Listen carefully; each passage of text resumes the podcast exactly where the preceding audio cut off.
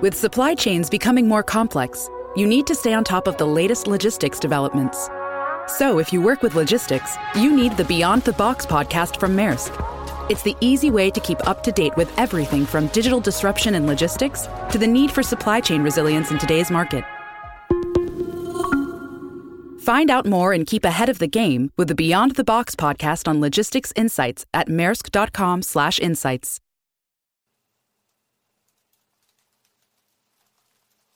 When the hurricane hit, I was at home with my wife. You know, you could hear the sound of the wind of a hurricane is somewhat different. It's more like a roar. Our house was flooded. Uh, I mean, we started seeing uh, water coming from the ceiling. Uh, there was a point when I was scared. I was really scared. You know, running out of water and food, and uh, I mean, those are really scary things. In the middle of such strong winds, and you know, you, you see things flying and hitting, and you realize that, you know, I, I don't control the situation. I don't have any control of what's happening.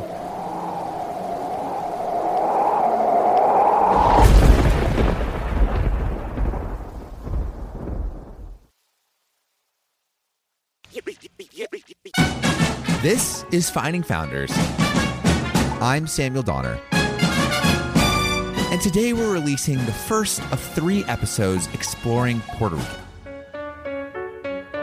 So I traveled to San Juan, Puerto Rico a few weeks ago, and I was trying to understand why Puerto Rico's entrepreneurial community emerged more vibrant after the 2017 hurricanes, specifically Hurricane Maria.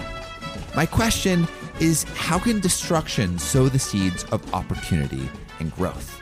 And our first interview is with Nelson, who was just describing the destruction that Hurricane Maria dealt to his hometown in Ponce, Puerto Rico. In spite of the tragedy that hit his community, I would say that hope still prevailed. And I would say that hope was a catalyst for positive change. Today, Nelson is the president of the Puerto Rico Community Foundation, an organization dedicated to the development of underprivileged communities in Puerto Rico. Nelson has spent much of his life engaging in humanitarian efforts, but his story, one marked by social injustice and family tragedy, didn't start there. It started with his father,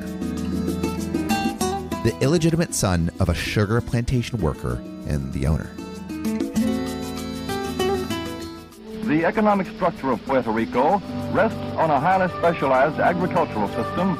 based on- My grandmother on the, my father's side was the mistress of the guy who used to, to be the manager of the sugarcane plantation. Sugarcane is king, the principal source of income. So my father was a sugarcane cutter uh, until he was 16. He decided that he wanted a different life, and and and he, he was gonna move to to the big city, that was Ponce.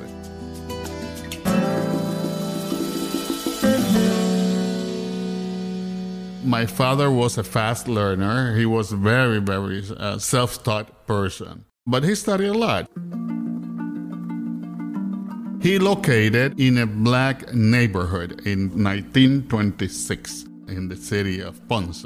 And there was an opportunity uh, with the Ponce Diamond Work. And he was hired as a messenger just observing how diamonds were polished. Diamonds, diamonds, and more diamonds. Then, if you want to learn that trade, uh, as an apprentice, they will not give you diamonds. They'll give you ball bearings, which obviously burns much, much faster. And he became very skilled. Then he was promoted from being an apprentice to being a polisher, then to be a maestro. The biggest diamond on earth by that time was the Jonkers. And the Jonkers were cut in 12 pieces. 25 years ago, one of the world's most famous diamonds, the fabulous Jonkers stone, arrived in America. The world's largest, it was discovered only the year before. and they selected the best 12 diamond polishers from the US and Puerto Rico, and he was one of them. So he went there, he stayed strict uh, security measures, The diamond was polished, I would say, like in a month, but uh, but he stayed there several years afterwards. Then he returned, and when he returned, he returned as the manager of the factory. That's how he ended up, you know, uh, being star diamond polisher. Nelson's father seems like a prime example of the self taught man, someone who changed his life for the better through hard work. As an illegitimate son, he was born into a harsh environment, almost like a chunk of graphite buried miles beneath the Earth's surface. But these intense conditions, coupled with his own perseverance and a willingness to learn, molded this piece of soft rock into a glistening gem, one that would bring joy to many lives, including Nelson's. Look closely enough, and you will see the parallels between Nelson's story and his father's. And although the sources of pressure weren't identical, they grew up with similar social expectations. We learned to be hardworking people. We also learned that um, our future, there was some sort of leadership position because my father was a leader in his field. But at the same time, we were not participating of what we saw at the time, the good life in Puerto Rico. In the few occasions that we went places in the city, we felt that uh, we didn't belong. In the narrative of, of, of that culture, you knew what were the places, the social clubs, the parties where you, could go and were those uh, spaces where you, you knew that you wouldn't be admitted. Because these were uh, clubs, schools, um, restaurants that would exclude black people and poor people. So, by looking at those parallel tracks, you keep asking yourself, why are we not walking together through life? Why are we going to separate churches? What are we going to uh, different schools? Uh, anytime those two tracks do intersect, uh, then all the cultural defenses just go up and and manifests itself in the form of of bullying the racist bullying.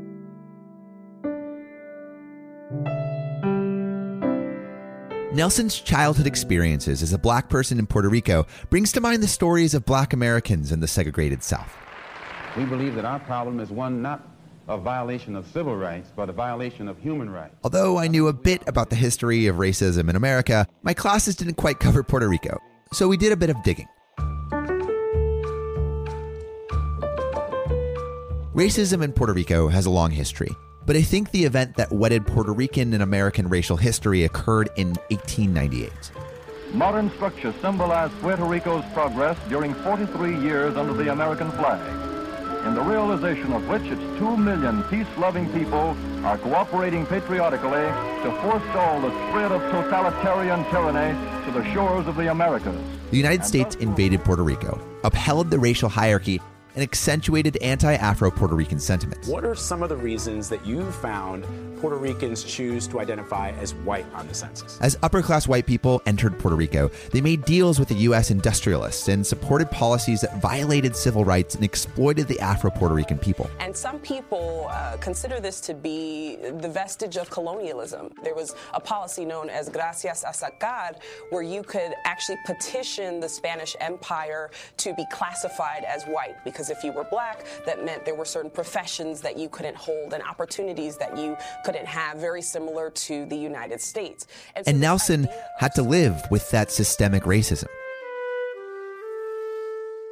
With the guidance of his father, Nelson developed solid principles that pushed him to defy the confines of this system built to break him. Education would be his vehicle to escape societal limits, and his family provided a safe environment in which he could pursue that. I had a very close relationship with my mother and my sister.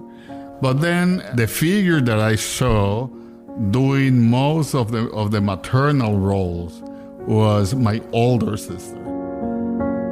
we came to this world uh, into two cohorts. So there were 17 between the first and the last. So, you know, that gang of siblings really became like a, a protective squad. So it was an interesting way uh, of being raised. Uh, in a way, in a way, that's that's that's my concrete experience of being raised uh, by the village.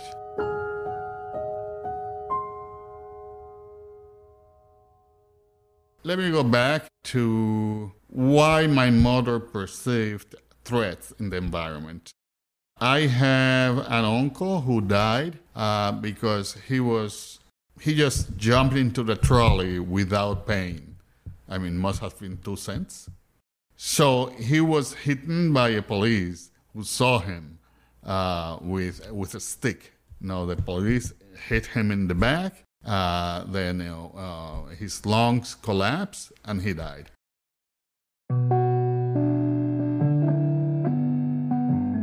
So we grew with these stories that there are threats out there.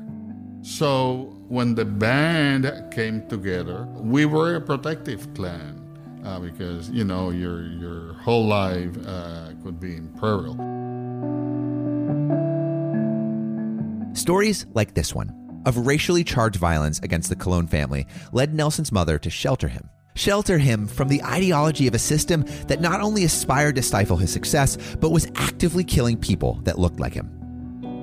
But a sheltered childhood wasn't necessarily bad. I think it served to strengthen the bonds he had with his siblings and parents. And nurturing these relationships undoubtedly bolstered his integrity and sense of community.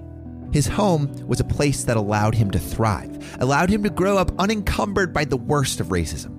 He didn't have to worry as much about the color of his skin. He could just focus on personal growth. But sometimes the family couldn't protect itself.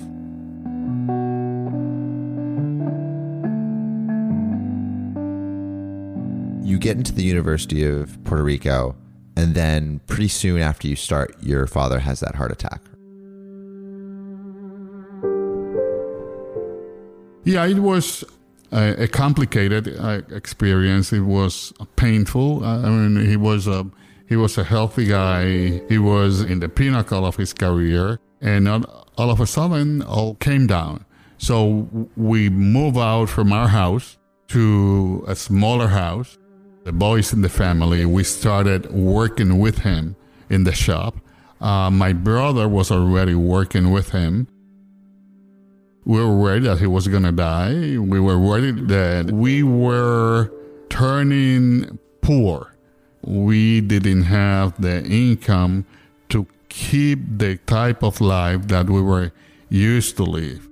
I moved, for example, from private schools to public schools. My brother remained working at the factory my two other brothers started working with him on a regular basis, so our whole life structure was transformed. At the same time, 1963, uh, Kennedy was killed. Here is a news bulletin from the CBS television news service. Here is a picture of President Kennedy and his wife taken just before he was shot today in Dallas, Texas. So that was a major shock wave in our family. So that was the backdrop of my admission to the university.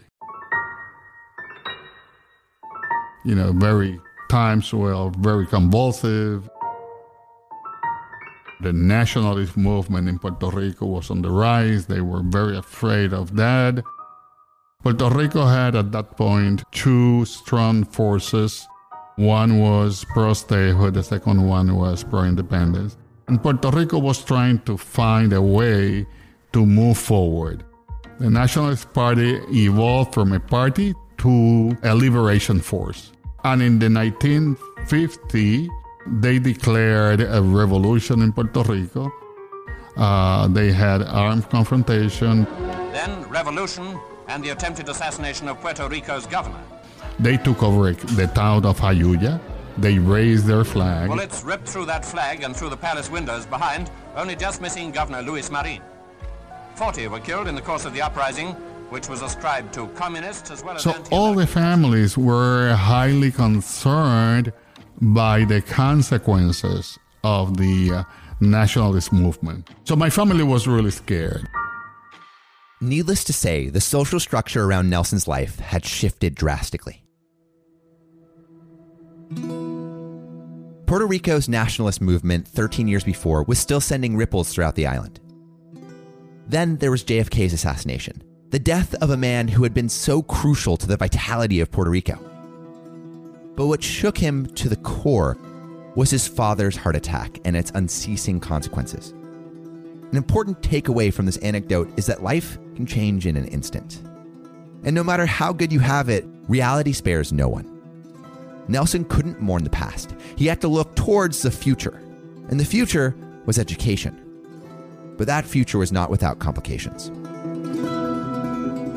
I got good grades in, in school, so I went to the school uh, counselor and I just said, you know, I need my papers to fill fill fill those those forms and uh, send it to the University of Puerto Rico. And then she said, no, I will not give it to you because you will never be admitted to the University of Puerto Rico and that that really was like a dart in my in my heart. I mean, uh, we grew thinking uh, we need to go to the university, we need to have a profession.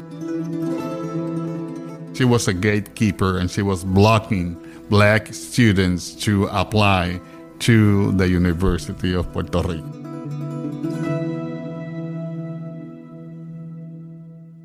So, how did we go around that? My mother. Basically she said if she doesn't give you the documents the forms to apply i will get it myself. So she got the documents to apply to the university. And i did. I had to do it all by myself the university of puerto rico was the best university having me admitted to the university so i remember the joy i remember the celebration and the concern as well i mean i was coming from ponce to san juan so I was crossing the island. I was, uh, you know, coming to the other side of the island.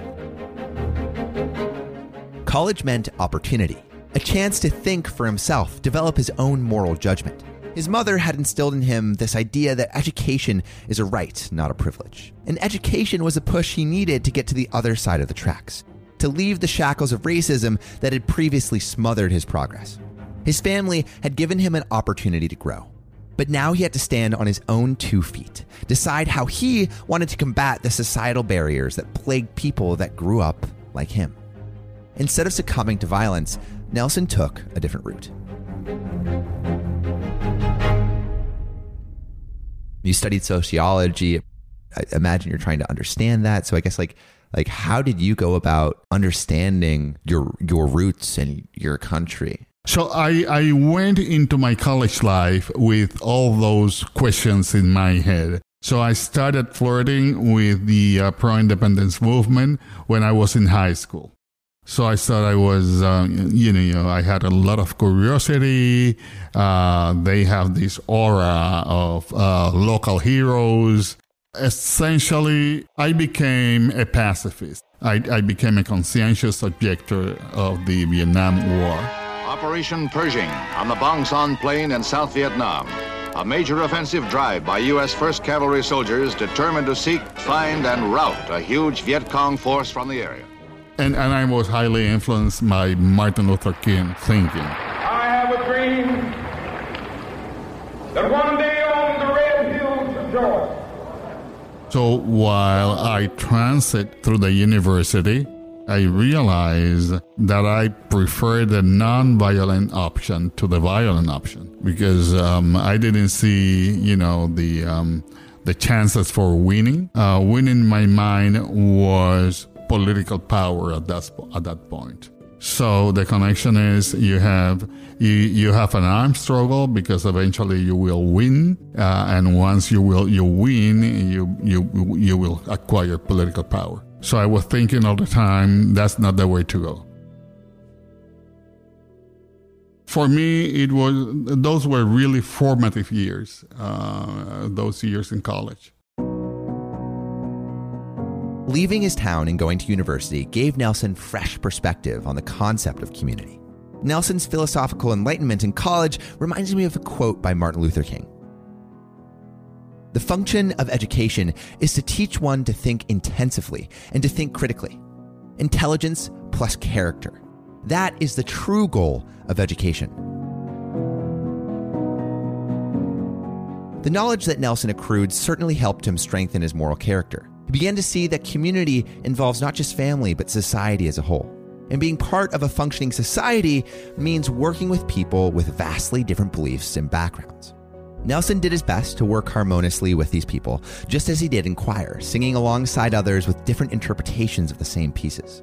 Embracing these differences allowed Nelson to stop viewing the outside world as a threat and instead seek to understand it in its flawed but beautiful entirety. He'd spread the idea that social change can occur peacefully across the world. We went to Jamaica. Uh, that was um, my second trip out of uh, Puerto Rico for a Student Christian Movement convening.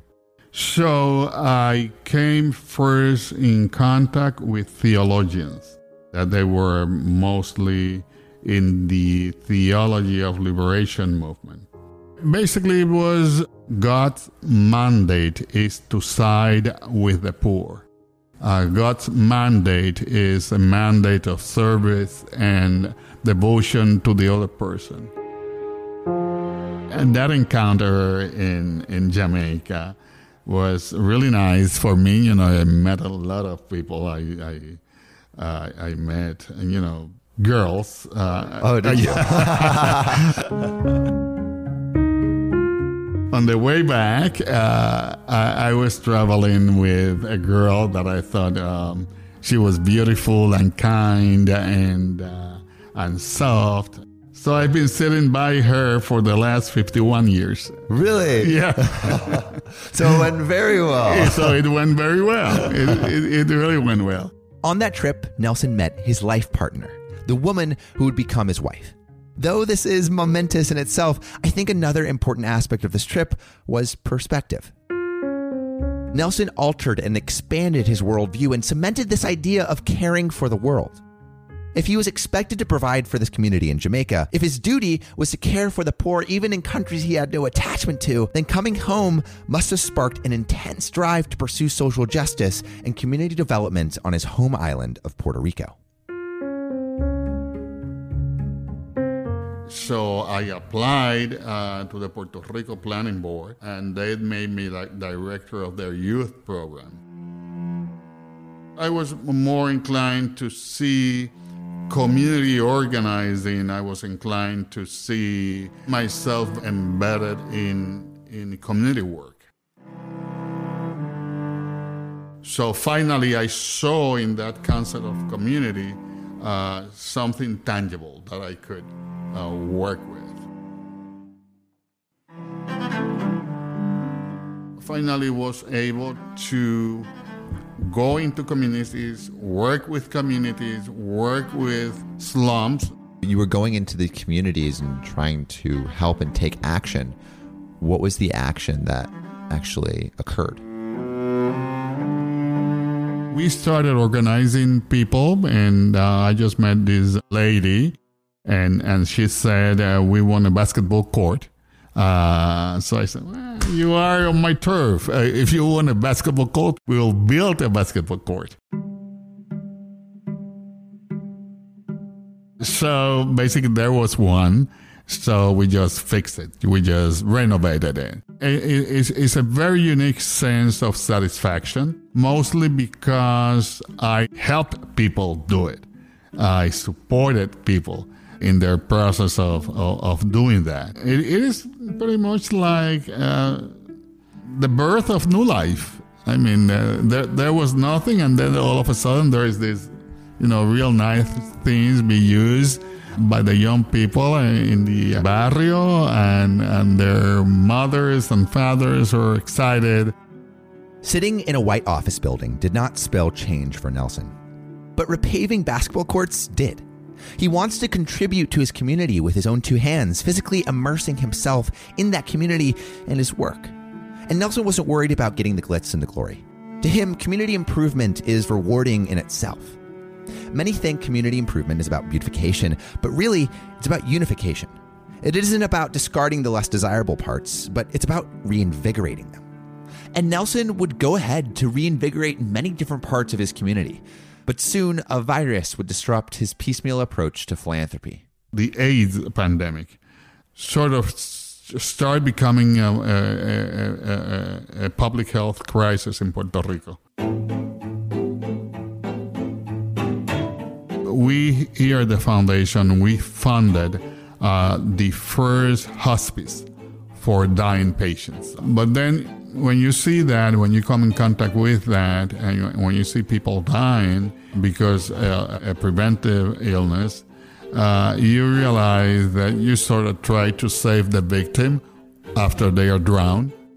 He knew he was providing tangible services, but he still felt disconnected. Like the projects he was doing was just solely to do projects. He didn't want to just patch holes, he wanted to create lasting solutions that would span generations. But his efforts would be tabled as he faced a more immediate threat to his community. We'll be right back after this break. Adrian and I have been grinding on some Finding Founders work. And uh, I don't know about you, Adrian, but I'm a little hungry. Dude, I'm starving. I'm pretty hungry for some McDonald's fries, but I don't have the secret recipe and I kind of want to make it at home. So let's see if we can get that secret recipe. Hello, thank you for calling in from McDonald's. This is Teddy. How can I help you? I was wondering how you guys go about making your fries. So I'm not really sure what you're asking, sir. Like like what what is your process for making fries? Like how does how do you guys make it? Now unveiling the McDonald's fries secret recipe. We get natural cut fries. Cut fries. And we cook them in a deep fryer. Approximately three minutes. Well, they get raised out of our basket. Raised out of baskets. And they're drained for 10 seconds. 10 seconds. 9. Eight. They're loaded into uh, our fry bay. They're salted. So much salt. And then they get loaded into uh, fry cartons and put into bags of food for our lovely customers. Lovely customer. Oh, that actually uh, sounds pretty simple. It sounds like almost as simple as like sharing a podcast. Anything else I can help you with, sir? Uh, yeah, I mean, it just sounds super simple. Like you can like share a, a podcast by like taking a screenshot or tagging Finding Founders and posting it to the social media of your choice. Uh, well, that's probably not what I'm gonna do. Um, but if the owner of this particular chain wants to do that, then I'm sure that he will. Oh, he will? I'm sure that he would if that's something he chose to do. I heard you say, My word is my bond, and I promise through the highest mountaintops in all the land that I will tell my manager to do this very thing or death. do you not remember that? Well, I am the manager, and I said that if the owner chooses to do that, he will inform us and it will happen. It will happen. All right. Well, thank you for making it happen, and I appreciate your time.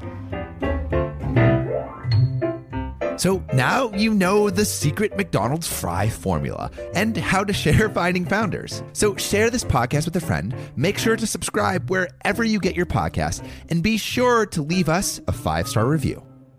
Now, back to the podcast.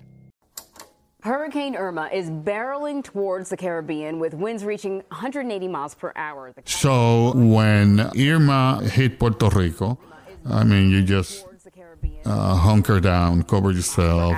The Category 5 storm has prompted hurricane warnings in Puerto Rico and the U.S. Virgin Islands. So uh, I was thinking at that point, as a foundation, we are going to do what we have always done, which is we will activate the, re- the recovery fund. We have all the protocols in place. Uh, we will support communities we work with, and and we move forward.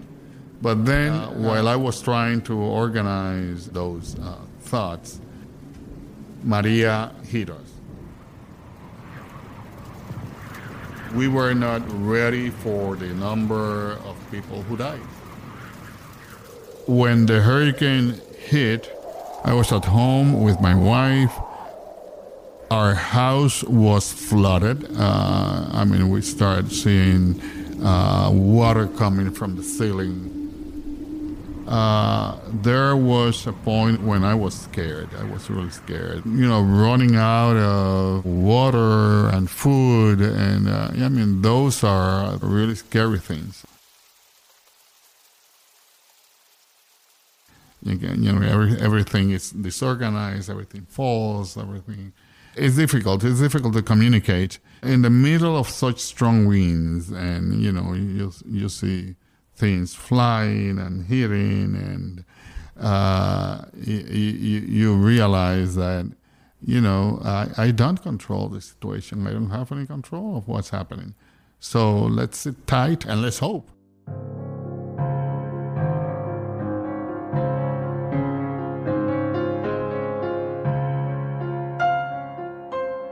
All of a sudden, uh, your neighborhood becomes like a ghost town. Houses are broken, windows are broken, things that were inside spaces are out, falling into pieces. To me, it creates um, the profound sense of sadness. Everything is destroyed.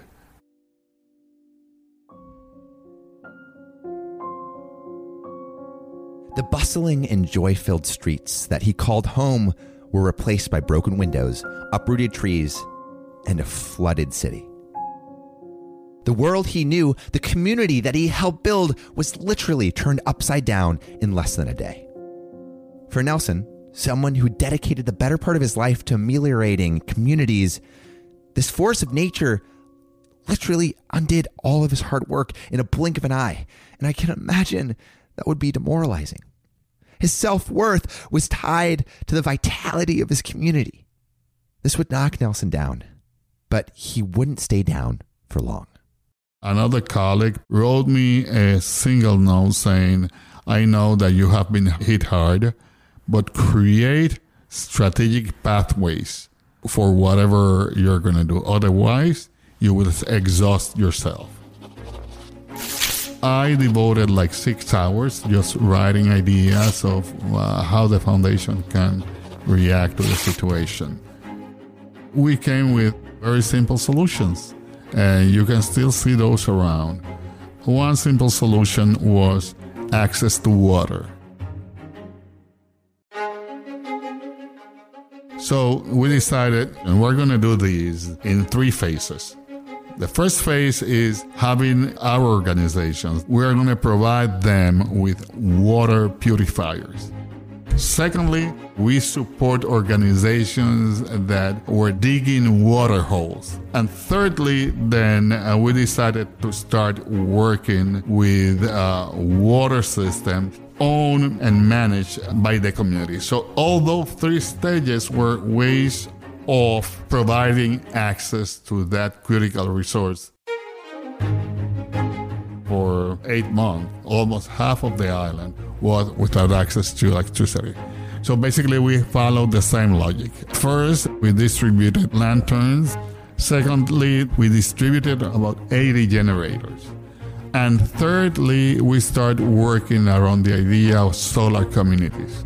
Still, to this day, three years later, those solar communities are still beacons of light for the rest of the island. Nelson was looking to the future. In a way, Hurricane Maria spurred him to action, pushed him to create permanent changes in his community. After all, Puerto Rico was his home. But what constitutes a home? Some say a home is physical entities that make up your house, and others say it's the people you surround yourself with. For Nelson, it's both. Puerto Rico was the place he grew up, the place he made his fondest memories. It was also the place where he endured some of his greatest tragedies. But the streets, the people, and the culture have shaped him into the humanitarian he is today.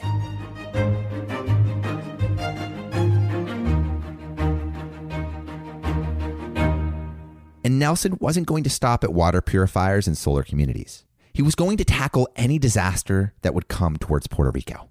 And the next pressing issue was COVID. We learned from Maria For this to be resilient in the long term, for this to be sustainable, communities needs to have access, needs to have the knowledge of the management of the resource, and needs to have ownership. So we took those three concepts, and when COVID hit, we started looking with the same thinking. Let's develop strategic framework to deal with this. And I wrote a document I called the strategic redirection of the foundation. One will look at that and saying to contain this virus, we need community education by the community with the community. The second set of activities is those communities need money, need investment. They need investment for the personal protective gear. They need investment for food, for creating the conditions where people can have access to health services. Thirdly, we identified resources of the community. We have in almost every community a nurse who does the work of doing the initial screening. And fourthly, we create a large alliance in Puerto Rico. We have like over 30 allies. Uh, and basically, the notion is let's all the allies zero in into not having one person who died in the age bracket of 65 and over. We started that in March, almost eight months later. We don't have one single death due to COVID in that age range. Community contact tracing, community education, access to health services.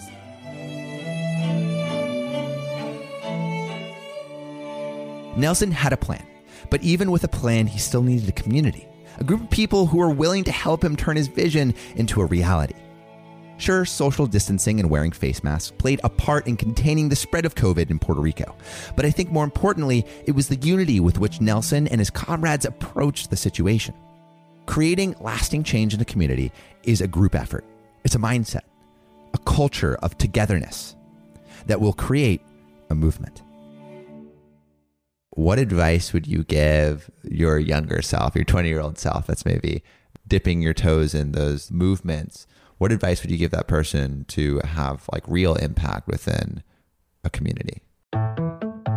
There needs to be a clear vision of what is the end goal, what is the new Puerto Rico that we want to build. Having those pathways, that vision would be my, my advice. Don't rush. Think a little bit and, and, and you will get there. Nelson is intensely community driven.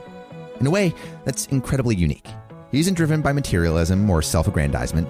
He has this innate drive to do good, to make a positive impact in his community. So many of us have this I mentality, this desire to work hard to better our lives. But Nelson constantly thinks in terms of we. From helping middle schoolers to combating COVID, Nelson has always had his community's best interest at heart. But I think what I've learned about community from Nelson is that it can start small. When Nelson built those basketball courts, when he was providing relief for the hurricane, those projects started with conversations. He asked, What do you need? Sometimes that question is all it takes to create change. Now, more than ever, I think we should ask our friends, our neighbors, our community that simple question What do you need? From there, we can create an answer together and create something beautiful. Create a community.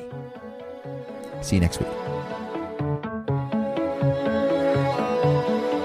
Thank you so much for listening. If you haven't already, make sure to subscribe, rate the podcast five stars, and share with a friend. If you have any questions or comments, DM us at Finding Founders Podcast on Instagram, LinkedIn, or Facebook. Finding Founders is produced and hosted by me, Samuel Donner. Our editing lead is Adrian Tapia, with the support from Joseph Cho, Eli Lauren, Matt Fernandez, Demir Gold, Spencer Khan, Sophia Donner, and Shannon O'Halloran. Our scriptwriting team lead is Joyce Mock, with support from Avnish Sengupta, Prerika Chawla, Mitchell Lynn, Gemma Brand Wolf, Elizabeth Bowen, and Sharon Chen. Our outreach and research lead is Jessica Lynn, with support from Sasha Ivanova, Marie Vaughn, Lisa Le, Alice Yao, Ankita Nambiar, and Jamil Swace. Our design and social media team lead is Annie Liu, with support from Phoebe Sajor, Tiffany Dang, Rick Liu. Kayla Erickson, Shruti Ramanand, Lingmu Hu, and James Barton. To see more of what we're up to, subscribe to our newsletter at findingfounders.co. Thanks again for listening, and see you next week.